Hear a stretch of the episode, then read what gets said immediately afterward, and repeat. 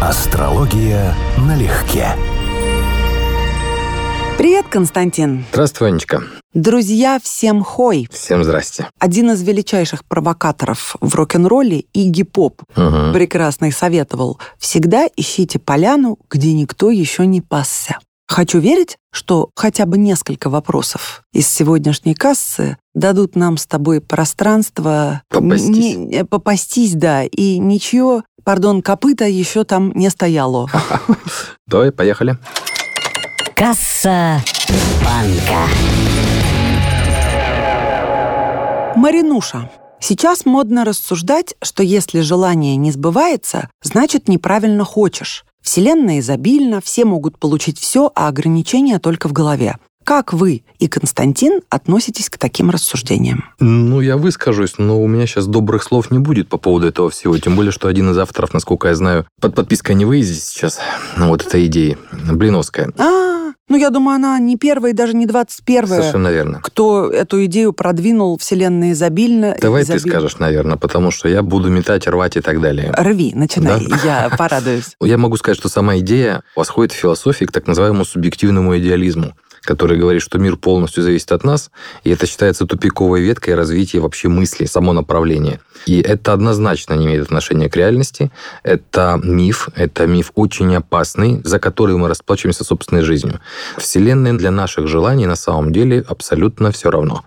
Вселенная нас не слышит, не обращает на нас внимания. То, что мы добиваемся своими желаниями, мы добиваемся, совершая ветки выборов в определенный момент времени в прогностике. То есть наше желание заставляет нас выбирать другие варианты судьбы. И эти накопления со временем приводят нас к результату. Но, во-первых, это надо делать. Во-вторых, иногда, если желание у вас сильно отличается от ваших возможностей, нужно делать интенсивно, много и долго. И в-третьих, большинство желаний, которые выходят за пределы наших возможностей, несбыточные вообще. Ну, допустим, я хочу летать как птица.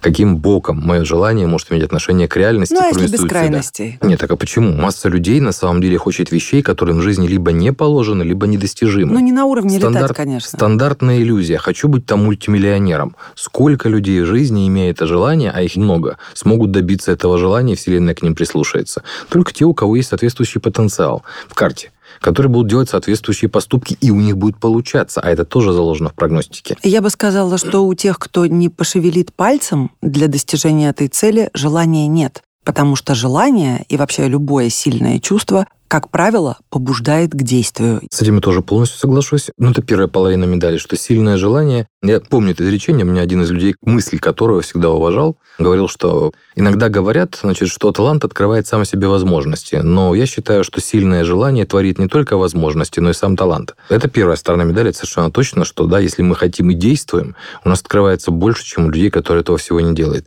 Но есть вторая сторона медали. Без мозгов, без умения самокритично оценивать результат, без умения корректировать собственное поведение, мы получаем известную человечеству на протяжении всей истории проблему высокомотивированного идиота. То есть, как это вот известная шутка, да, что если вы работоспособны, энергичны, инициативны, но глупы, то все предыдущее автоматически становится недостатком. Да. И это может быть на уровне человек бьется лбом, никого не готов не слушать, он тратит свою жизнь, он может оказаться просто в опасной ситуации и даже не сделать выводов. Ну, а от себя, Марина, я бы сказала, что, во-первых, присоединяюсь к озвученному Константином, а во-вторых, считаю все-таки, что если не происходит делание, значит, желание живет само по себе. И это то, без чего человек прекрасно обходится. Видимо, да. Потому что то, что нам по-настоящему нужно, мы готовы этого добиваться. Терещенко Кирилл. В наше время активно развиваются digital-сферы, такие как интернет, маркетинг, SMM-менеджмент и так далее. Какие планеты в домах и аспекты определяют приверженность к данным видам деятельности в контексте заработка, хотя бы в общем виде? Сюда имеет прямое отношение влияние Урана на натальную карту. Потому что если мы занимаемся этим систематически, это автоматически будет однозначно Меркурий, как любая тема знаний, освоение чего-то и применение знаний на практике. Но из тех вещей, которые мы сейчас перечисляем, важнейшим элементом является все-таки Уран. Потому что сплошь рядом это сводится к тому, что я один из первых освоил какую-то отрасль. Я использую использую конъюнктуру или спрос. Вот это вот очень чисто даже уранические вещи, когда человек на волне новизны, волне оригинальности, ему буквально везет применять какие-то качества своего гороскопа как профессиональные, и он постоянно вынужден переучиваться. Скажем, долгое время считалось телевидение уранической сферой деятельности именно по этой причине, что быстро развивались технологии, и необходимо было приспосабливаться к этим вещам. И в цифровой сфере деятельности это одна из тех самых вещей. Вот сейчас будет такая же история с э, операторами э, искусственного интеллекта, я так подозреваю.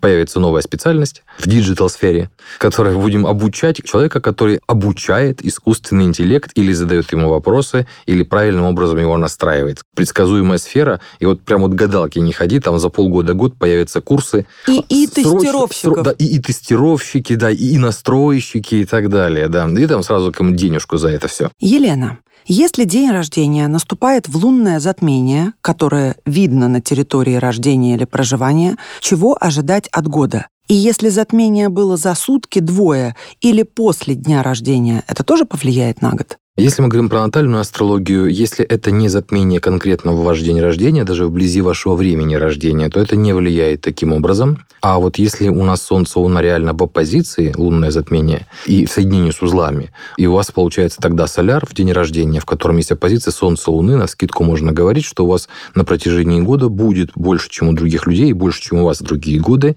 ну, скажем, выяснение отношений между мужчинами и женщинами в самых разных областях. Скажем, если вы женщина, ну, значит, какие-то важные мужчины в вашей жизни войдут с вами в диссонанс, конфликт. Если вы мужчина, то наоборот. Вот такого рода вещи можно прям легко говорить, даже не трогая дома и все остальное. Анастасия Белова. Как жить по северному лунному узлу в одиннадцатом доме во Льве, когда южный в затмении в пятом доме в Водолее? При этом во Льве никаких планет нет, а узел стоит в соединении с Регул. Ну, если я правильно понял, у вас на южном узле находятся два светила Солнце и Луна. А это частный случай, с которым сталкиваются все на самом деле. Если у нас на одном из узлов, на южном или на северном, есть хоть какие-то планеты, а тем более узлы, то жить именно по этому узлу человеку изначально легче. И очень часто у них это, особенно на первоначальной стадии, проходит как оппозиция к противоположному узлу, как невозможность или нежелание двигаться в противоположную сторону. Скажем, по южному узлу жить легче. И у этого человека будет постоянное искушение жить по сфере пятого дома, потому что там реальные планеты, реальные энергии. Ему положено судьбу собой иметь эти события дословно, но он должен быть готов отказываться от этих качеств, включая даже личные свои качества. Солнечные какие-то вопросы с самооценкой, я эгоизмом, с приспособлением, с эмоциями, ради все-таки более социальных вещей, дружеских контактов, 11 дома, общественных проектов. Ему это необходимо в этой жизни научиться. Но ему и легче, и проще, и не надо этого пугаться. Чаще с ним будет тема пятого дома. Вопрос от слушательницы, которая пожелала остаться инкогнито. Инкогнито. Хорошо. Недавно брала консультацию астролога в связи с серьезными финансовыми проблемами. Мой муж не зарабатывает. Годами обеспечиваю семью я. Дом, машины, поездки – все из моего кошелька. У мужа в карте показания на жизнь за счет чужих средств. Как мне сказал астролог, все мои финансовые трудности от него. А человек он хороший, прекрасный отец, меня хвалит без конца. Но мысли о разводе посещают меня чаще. Что делать? Ну, по-хорошему, это даже не астрология. Это нечто, что относится к компетенции души и к вашему выбору, и вот к той суммарной карме, которую вы накопили, как вы принимаете решение, в какого рода пользу. Да, ситуация однозначно неравновесная и неравноценная. Вам придется принимать решение, все-таки это стандартная рекомендация. Попробуйте представить себе два варианта судьбы. Один из которых вы это решение не приняли, второй, когда вы это решение приняли. Что изменилось? Какая версия вам будет нравиться через полгода, через год, через пять? Потому что эти изменения произойдут. Если он вас действительно устраивает, это для семьи, для детей это важно. Если все сводится к тому, что фактически, как известная еврейская мудрость, спасибо Господи, взял деньгами, да, так может быть это стоит того, чтобы эти деньги как-то вот и потратить. Может быть просто если принципиально суммы уже большие, ну вот как-то это обсудить, где-то урегулировать.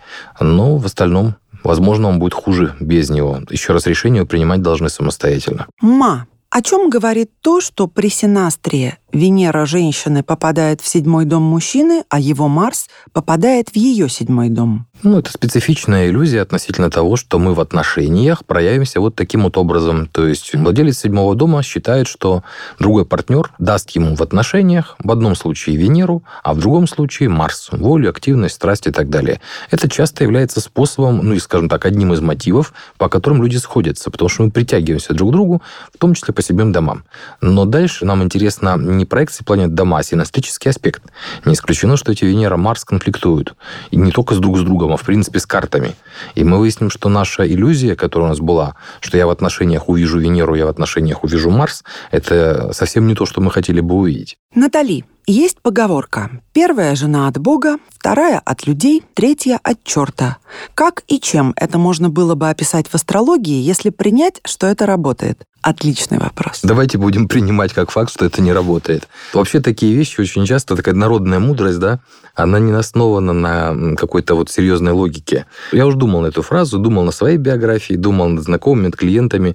Я не знаю, откуда это взято. Я не понимаю, почему это должно быть правдой. Потому что в астрологии этого нюанса, честно говоря, нет.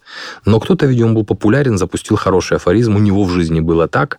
И с тех пор те, кто попали, тот небольшой процент в такую же схему, да, они это дело раскрутили. Все остальные типа меня пожали плечами. Потому что, ну, у меня так первые две были от черта, это совершенно точно. Я очень осторожно теперь отношусь после первых двух к этим вариантам, да, но тот опыт, который я получил в семейной из первого и второго, понимаю, что ни про Бога, ни от людей, вот просто вообще не сюда.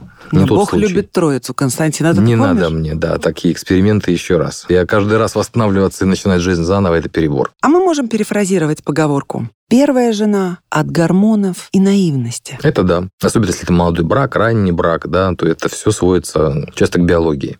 Вторая жена от амбиций и страстей. Или, скажем, от попыток найти противоположное первой. Это не исключено, что вот и моя ошибка в том числе, потому что ты пытаешься, нет, вот так, как было там, да, противоположное. Я хочу пробовать что-то совсем другое, исправить, чтобы эту ситуацию, как она была. Но выясняешь, что от противоположного ты все равно двигаешься в неправильном векторе, и тебе не так нужно оценивать людей. Ну и подытожу финал. А третья от беса в ребро под лебединую песню. И опять же, я бы сказал, смотря в каком возрасте. У некоторых третий брак еще 30 нет. Нет, ну, Константин, почему ты так любишь крайности? Ну, которых крайности? в жизни я мало. С, я с ними в жизни Многих сталкиваюсь. знаешь, кто трижды был женат до 30. Моя первая жена, пожалуйста. Ну, хорошо, вот твоя первая жена. Все, на этом наша статистика схлопнулась. Нет, но тем не менее примеров можно ну, привести еще. Вот одна из причин, почему я отношусь скептически к таким вот афоризмам. Слишком все индивидуально. И у нас фактически единым общим является императив типа взросления с возрастом, и не факт, что умнение в процессе. А вот все остальное, что мы делаем в жизни, профессии, браки, отношения, как они с кем складываются, все настолько разнообразно, все настолько вот в этом смысле нетипично. К. Важны ли в прогнозах соединения прогрессивных планет между собой? Дают ли они события? Мало информации на этот счет. Да, важны. Это одна из особенностей метода прогрессии. Если в транзитах мы это учитываем только в мунданной астрологии, скажем, яркий пример – это затмение, соединение транзитных планет сами с собой.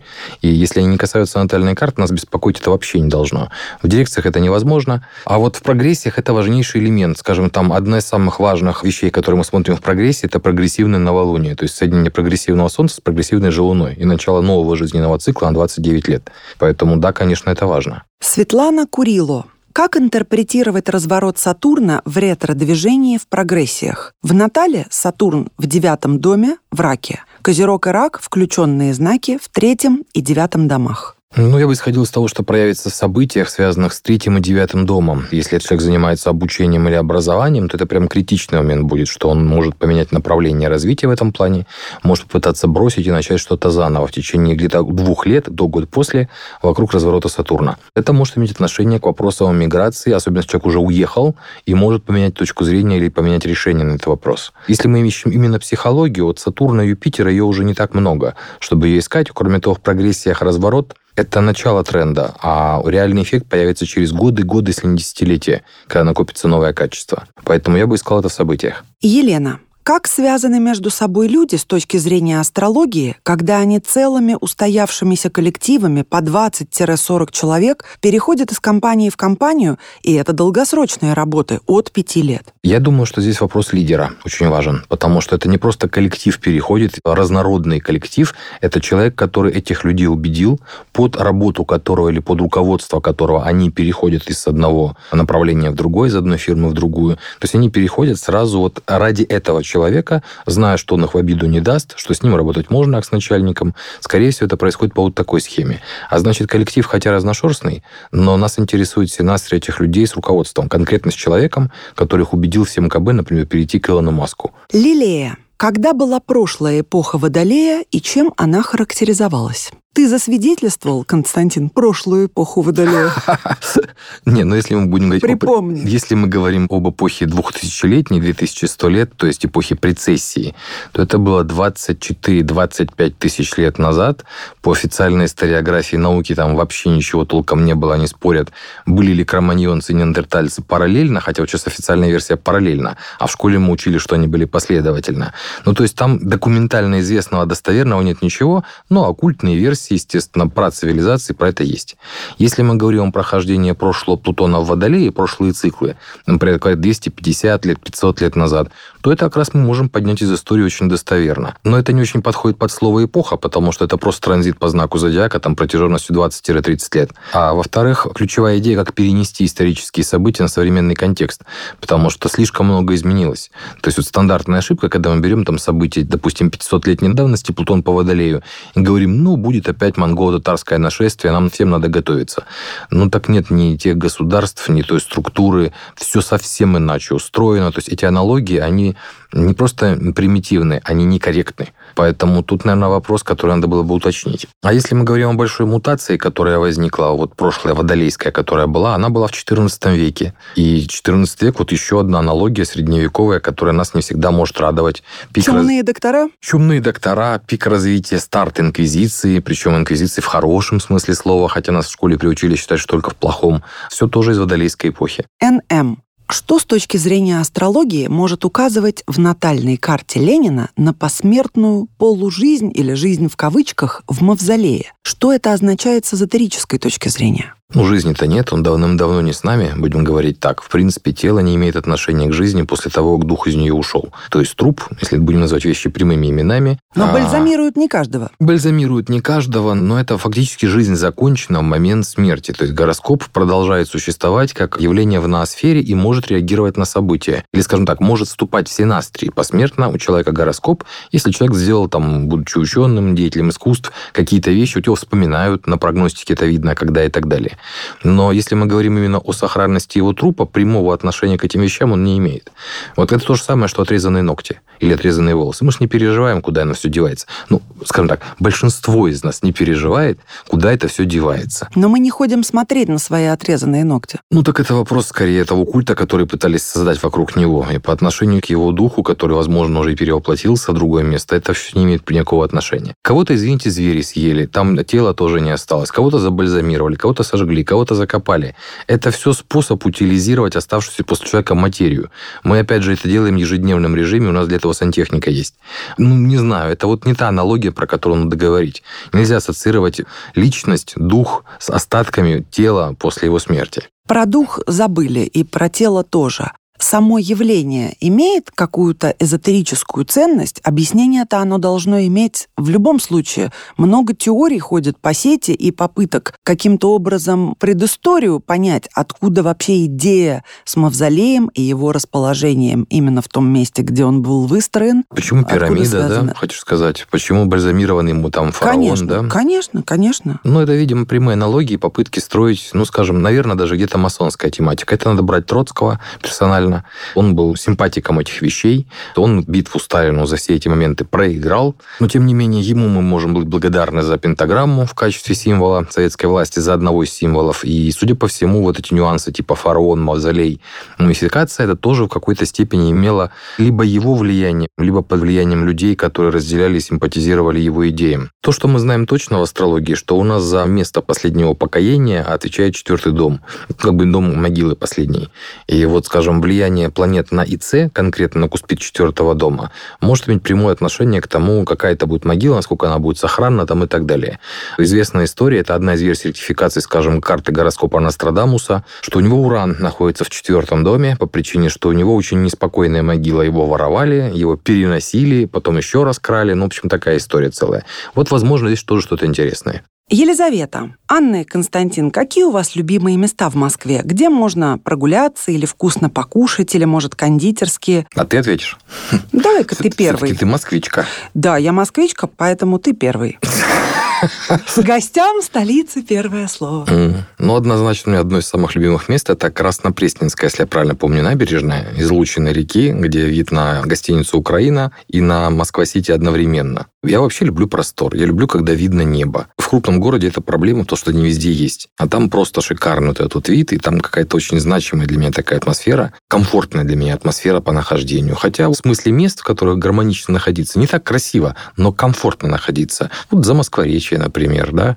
А вот мы сейчас находимся, правильно я понимаю? Да, мы сейчас сидим в Замоскворецком районе. Наш дом радио стоит в этом прекрасном месте. Да, Александровский сад. Сад. Да, однозначно тоже интересен. Ну, Воробьевый город, то понятно, но это фактически видовая площадка а больше. я не люблю Воробьев Вот только прийти посмотреть, да. А вот, скажем, та же набережная мне например, нравится очень. Царицыно, прекрасное место, очень О, да, такое. Царицыно очень хорошее. А места есть у тебя? Появились любимые кафешки, рестораны? Ты знаешь, вот так, что прям любимые, наверное, надо завести. Есть человек, как это на Украине говорит, привычкуватый, ну, то есть подверженный привычкам, да. И Мгм. вот я хожу в какое-то место, не потому что оно хорошее, а потому что я привык. Оно близко, оно удобно, я там все знаю. Вот такое, да, конечно, есть. А вот так, чтобы я прям вот ходил целенаправленно. Вообще в этом есть какой-то стиль. Есть, да, какой-то стиль. Я люблю старый центр и, в частности, патриарши. Но в последние годы патрики превратились в место Да, таких тусовок, да. кто бы ожидал. Да. Но я по-честному их люблю с конца 90-х. Там располагался в свое время мой любимый маникюрный салон. Там было легендарное кафе в трех шагах от него Донна Клара. Его не так давно закрыли. Это прямо кинжал в сердце. И вот это была такая традиционная последовательность по выходным. Маникюр, педикюр,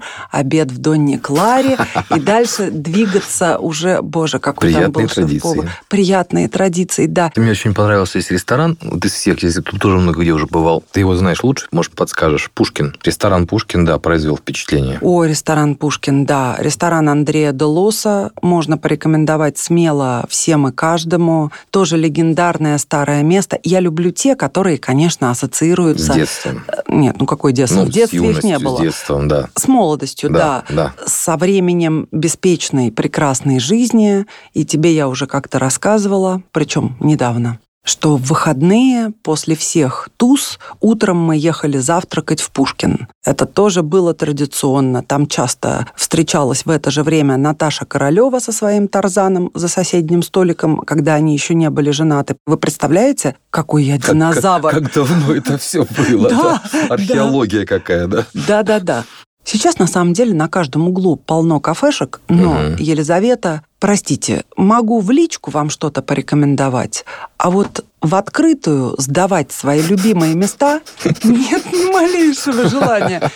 Вот что значит москвичка, да? Вот для меня это все-таки я воспринимаю это как турист. Красивое место, мне там хорошо. А тут уже интимные собственные переживания, и ими не всегда хочется делиться с широкой аудиторией, скажем. Жадненькая я до любимых мест. Вот книги, фильмы, музыка, пожалуйста, делюсь с огромным А удовольствием. кафешки только для себя. А вот те кафешки, ну да, но я не ко всем местам прикипаю душой, поэтому если уже мне какое-то сильно нравится, то тут включается мой собственнический инстинкт. Это мое. Мгм. Касса банка. И на прощание, друзья, снова про Иги Попа. Он говорил, что в университете, вообще Иги Поп, университет, Игги Поп университет, да, это, это как-то уже странно. начало. Он был одержим чтением о жизни Артюра Рембо и Бадлера. Он Ну. был погружен в проклятых так называемых поэтов. Вот Бадлера представляю, да. И поэзия ему ответила, как он говорил, на очень важные вопросы в его жизни. Так что, ребята, если даже панки и рок-н-ролльщики получают ответы через поэзию, Нет, как раз здесь можно было ожидать, если это честный панк и честный рок-н-ролльщик, не маркетинговый, коммерческий, то это люди, которые по-своему работают с музыкой, с текстом, по-своему резонируют на определенные ноты в своей душе и пытаются их выразить выразить. Поэтому как раз логично было бы, что у них можно чему-то научиться. Конечно, можно. Но если ты слышал хотя бы пару песен Игги Попа, ты знаешь, вот где Артур Рэмбо и где его музыка. И тем не менее, внутренний мир панка – это красотища, друзья. Вот тоже, смотря какого ведь, да? Просто тот же самый Игги Поп, он человек устойчивый в своей жизни. Он всегда шел по одному и тому же пути, ему не скажешь, что он Наркотики и кривил психушка – один и тот же путь, да. Не, ну, Оззи Осборн тоже специфический персонаж, да? Просто есть люди похуже. Есть люди гнилые изначально внутри. Этот скорее больной, больной душой. Но он очень милый. Да, я про то, что у него болит, и вот он использует то, что он умеет. А есть же такое, что вот вроде бы, может, лучше бы ты болел совсем. Всем хой, друзья! Хороших вам выходных. Астрология налегке.